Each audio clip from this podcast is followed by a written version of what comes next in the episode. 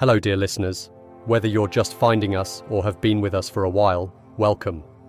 At Dreams and Crimes, we've got a treasure trove of stories waiting to be discovered. We like to describe them as a cozy blanket after a long day of work, or a ticket to a thrilling adventure before bed. If you're a long-time listener, thanks for sticking with us. Your support means the world. Want to take it up a notch?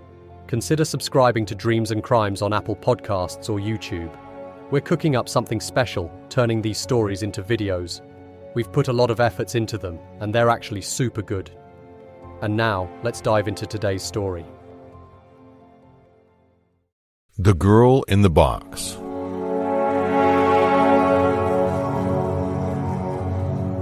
In 1977, hitchhiking in the U.S. was a common mode of transportation, even for young girls. Colleen Stan was a free spirited 20 year old girl hitchhiking her way from Eugene, Oregon to the small Northern California town of Westwood to surprise a friend for her birthday. After accepting rides with truckers down Interstate 5, she made her way to Red Bluff, California, where she needed to change onto Highway 36.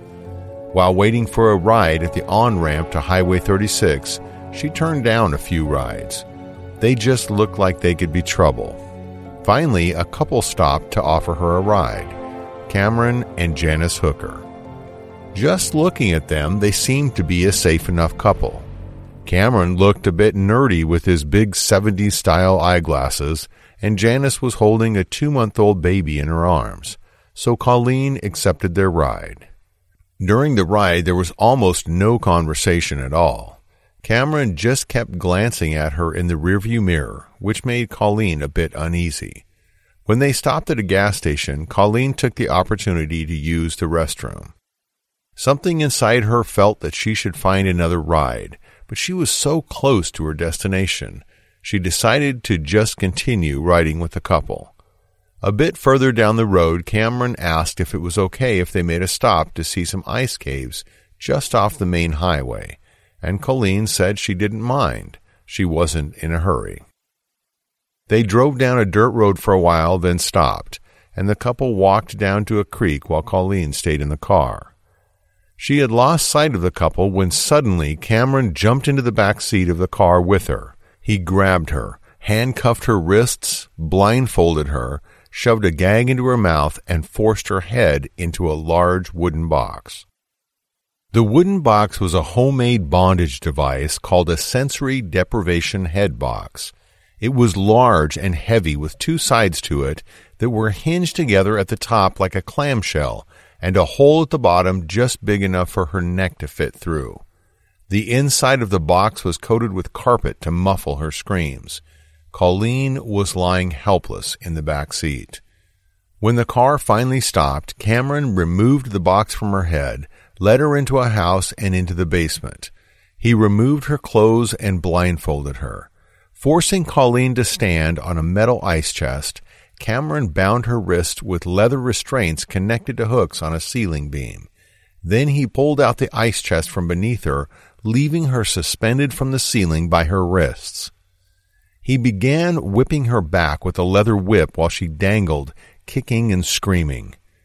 As Cameron was whipping her through a gap in her blindfold, Colleen could see a magazine with a photo of a woman strapped up like she was. He was acting out his fantasy from a BDSM, bondage, discipline, domination, submission, sadism, masochism magazine. He then let her rest her toes on a box while Cameron and Janice had sex while looking at her. When Colleen screamed out, Cameron would yell at her, Go ahead and scream. I'll cut your vocal cords out. I've done it before. She believed him, and it may have actually been true. The year prior, a young girl in the area named Marie Spannhake went missing. Janice later revealed that the couple had kidnapped her as well. Cameron couldn't control himself, though, and killed her after only one day in captivity. Colleen's torture went on for hours until he finally let her sit naked on the ice chest. Cameron then put the wooden sensory deprivation box back on her head, laid her in a larger wooden box about the size of a coffin, chained her wrists together, and tied her feet to the corners of the box. Cameron Hooker had been busy building homemade bondage devices, preparing for his victim. And the following day, he put Colleen on another one he called the rack.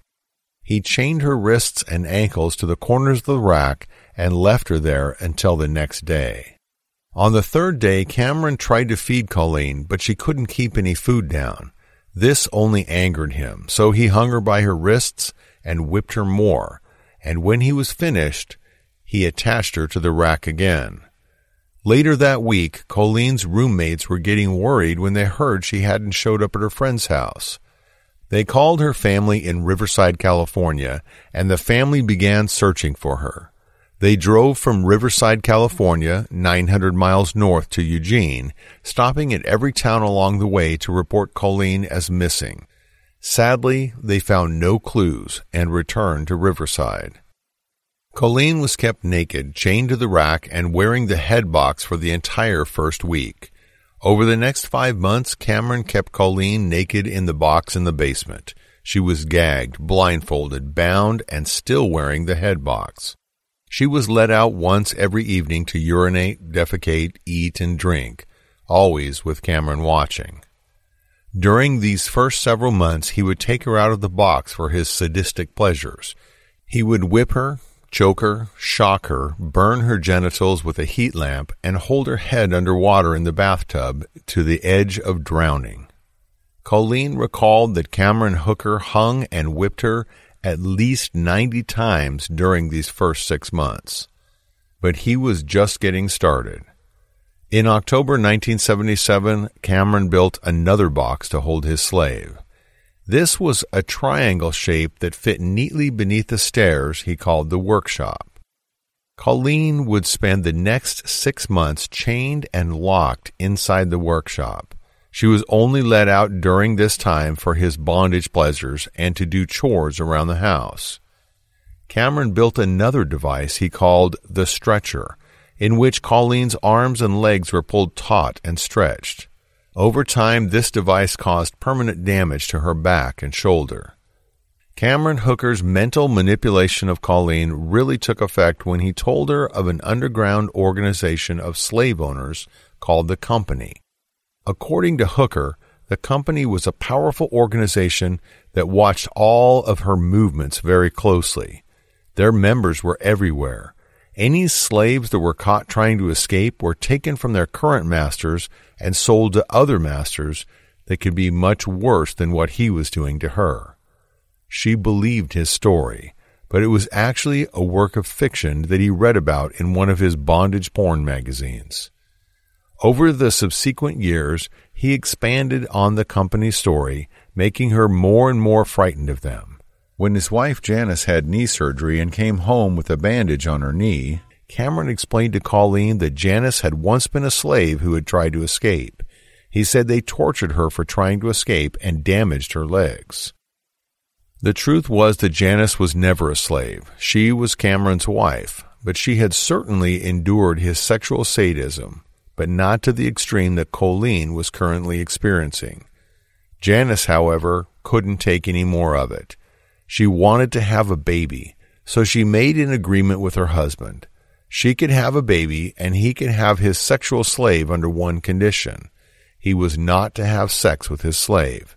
Sex was reserved for his wife exclusively.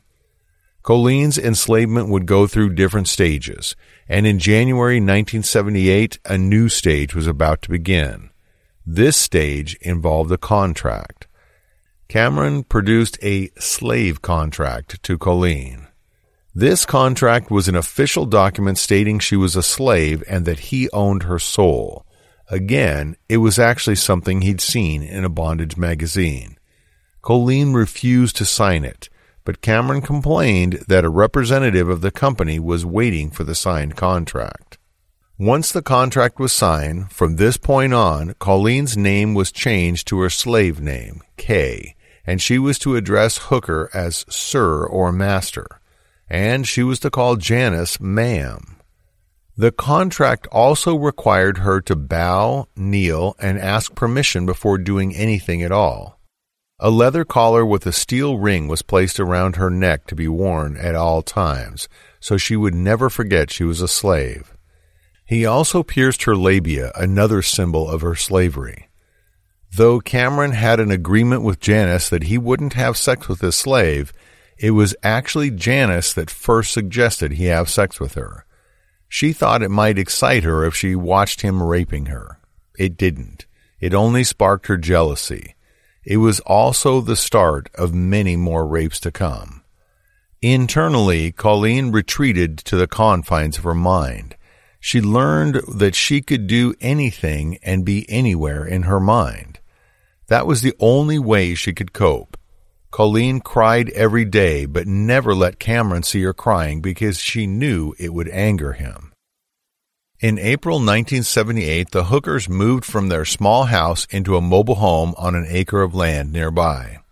This began the third stage of Colleen's enslavement. In the new home, Cameron built a new box for Colleen that would double as the pedestal that their waterbed would rest on. Colleen lived in a small box just beneath where they slept and had sex. He only allowed her to have a bedpan, some toilet paper, and a radio in her new box. She spent the majority of every day and night in confinement beneath the bed, to be let out only once per day late at night. In September 1978, Janice gave birth to their second child. She gave birth on the waterbed while Colleen was locked in the box below. The following year, Janice got a night job and Cameron worked days. In Janice's absence, Colleen was let out in the evenings to do chores and make dinner for her master. By June 1980, Cameron knew that the fear of the company was enough to keep Colleen in line and when Janice got a daytime job, they allowed Colleen to babysit the two children by herself.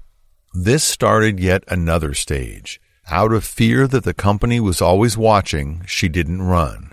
She believed that if she was caught, she would be tracked down, tortured, or possibly even killed.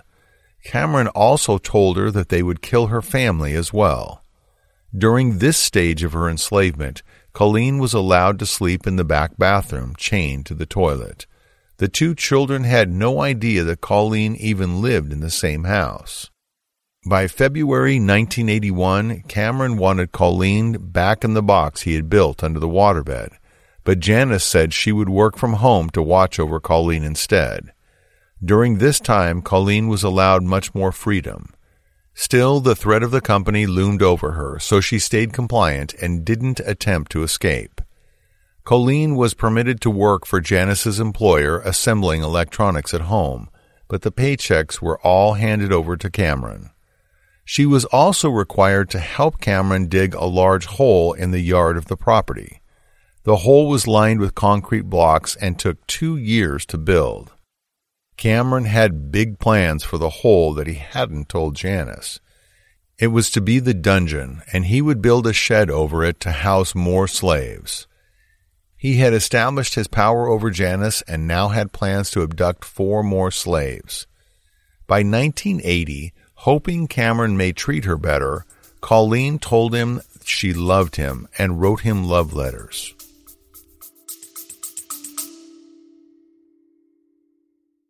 Bloody FM presents Hometown Ghost Stories, a paranormal podcast that investigates a new town every week, bringing you all the hauntings from haunted houses to castles, bridges to asylums, wandering spirits to demons.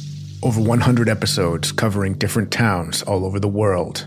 Tune in to Hometown Ghost Stories live on YouTube every Tuesday night at 9 p.m. Eastern or on any podcast platform and find out if your hometown is haunted. I seem to be falling deeper and deeper in love with you each passing day. Sometimes I feel that being your slave has made me more of a woman, but there are other times when I feel it has made me less of a woman. You know how to make me feel good about myself, and I love you so much for it. My love for you is growing with every changing day.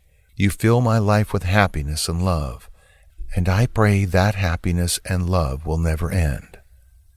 Colleen also asked Cameron several times to allow her contact with her family, just to let them know she was okay. Writing the love letters to him may have actually paid off. After almost four years of confinement, Cameron felt confident in his control over her. He knew she was terrified of the company and would do what she was told. He granted her a phone call, but made sure she knew that the company was listening and that she and her family would be tortured or killed if she said the wrong thing.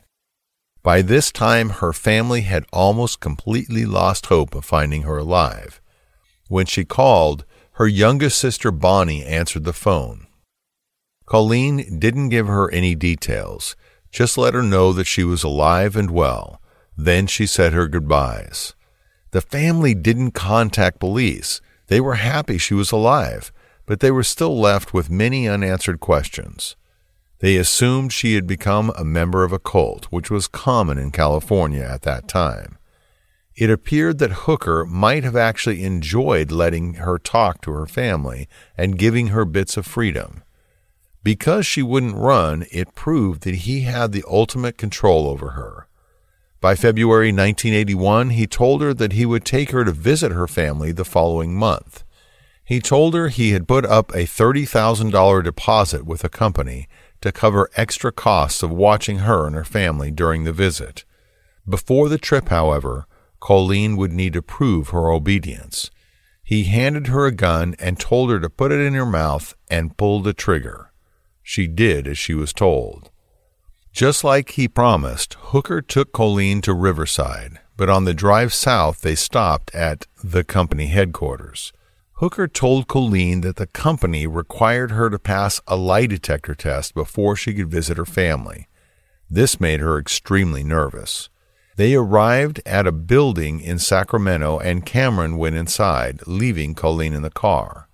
When he came back to the car, he told her that he had talked them into waiving the test requirement, and they continued on their way. Colleen got to visit with her family, and Hooker posed as her boyfriend. He told the family that he had a computer seminar to go to in San Diego, and he would be back later to pick her up.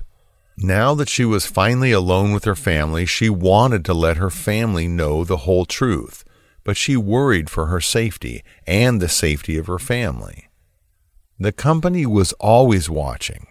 Colleen stayed overnight with her family, and Cameron picked her up the next day. When Cameron and Colleen returned to Red Bluff, Janice wasn't home, so he raped her and put her in the box underneath the waterbed. Cameron made Janice read the Bible to him, especially certain passages that mentioned wives and slaves and how they were required to be submissive. Janice had a deep fear of hell and believed that if she didn't obey her husband, she would be damned to the eternal torture of hell. Near the end of 1983, Cameron put Colleen in the hole she had dug in the backyard. She was there day and night and was not to come out despite the heavy rains, making the hole into several inches of mud. She was there for about a week until Cameron suspected that a neighbor kid might have wandered into the backyard and saw her in the hole. He brought her back inside and put her back in the box under the bed. Cameron was getting much more trusting of his power over Colleen, and he allowed her increasingly more freedom. By January 1984, he let Colleen out of the box at night and allowed her to sleep in the back bedroom.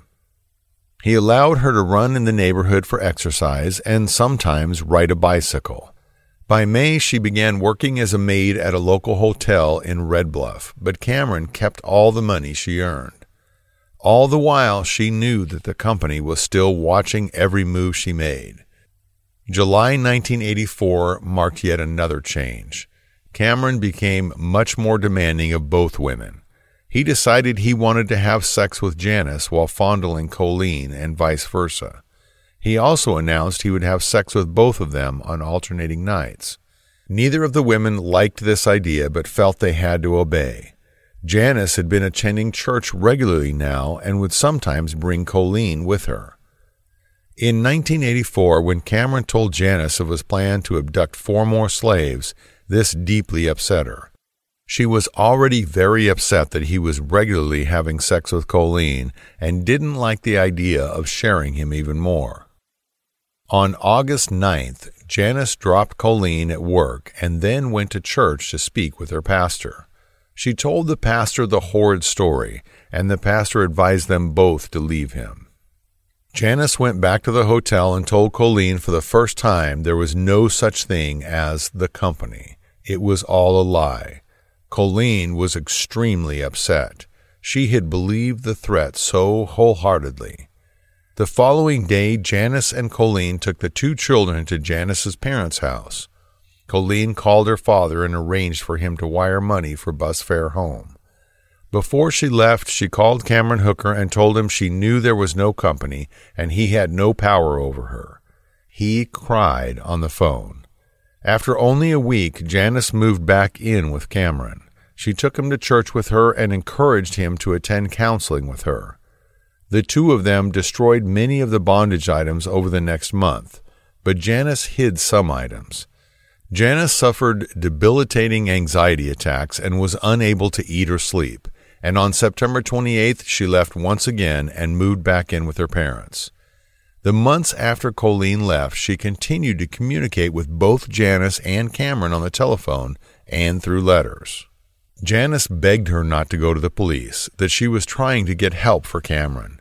She initially agreed, but Colleen's family pressured her to contact the authorities. Colleen was initially grateful just to have her freedom back. Janice was still very afraid of Cameron and worried that he would hurt her or the children, and per her pastor's advice, contacted the police.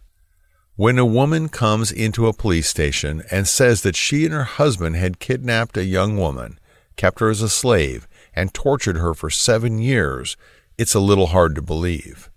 Initially, police didn't know what to think and doubted her story.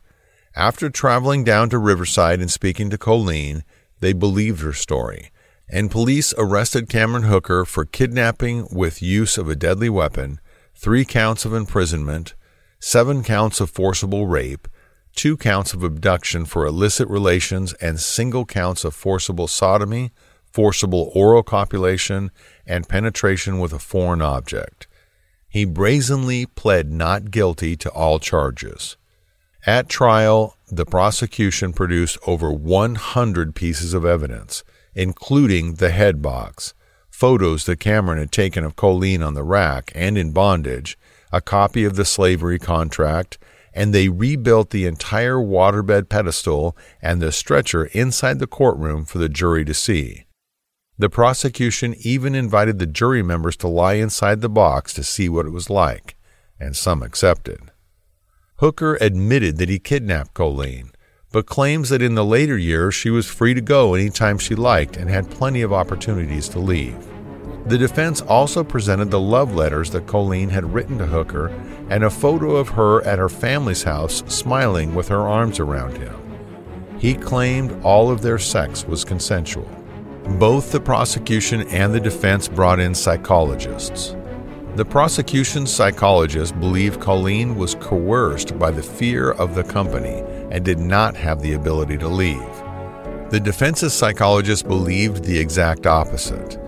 The jury found Hooker guilty of 10 felony counts, guilty of all but one charge. The last charge of rape resulted in a hung jury. Charges of the murder of Marie Spannhake were never brought against Hooker for lack of evidence the judge sentenced Cameron Hooker to a total of 95 years in prison and a $50,000 fine. In return for her testimony against Cameron, Janice Hooker was not charged and now lives in California under a different name. Colleen Stan has appeared on several television shows, and a Lifetime movie was made of her story. Seeing her on television, she seems to have endured the ordeal amazingly well.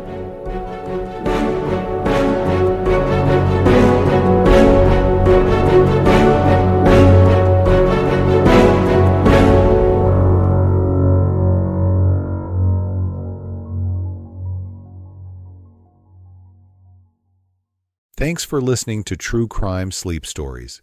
If you aren't asleep yet, consider following the show. Maybe our next story will give you the peace of mind you desperately need. Or not.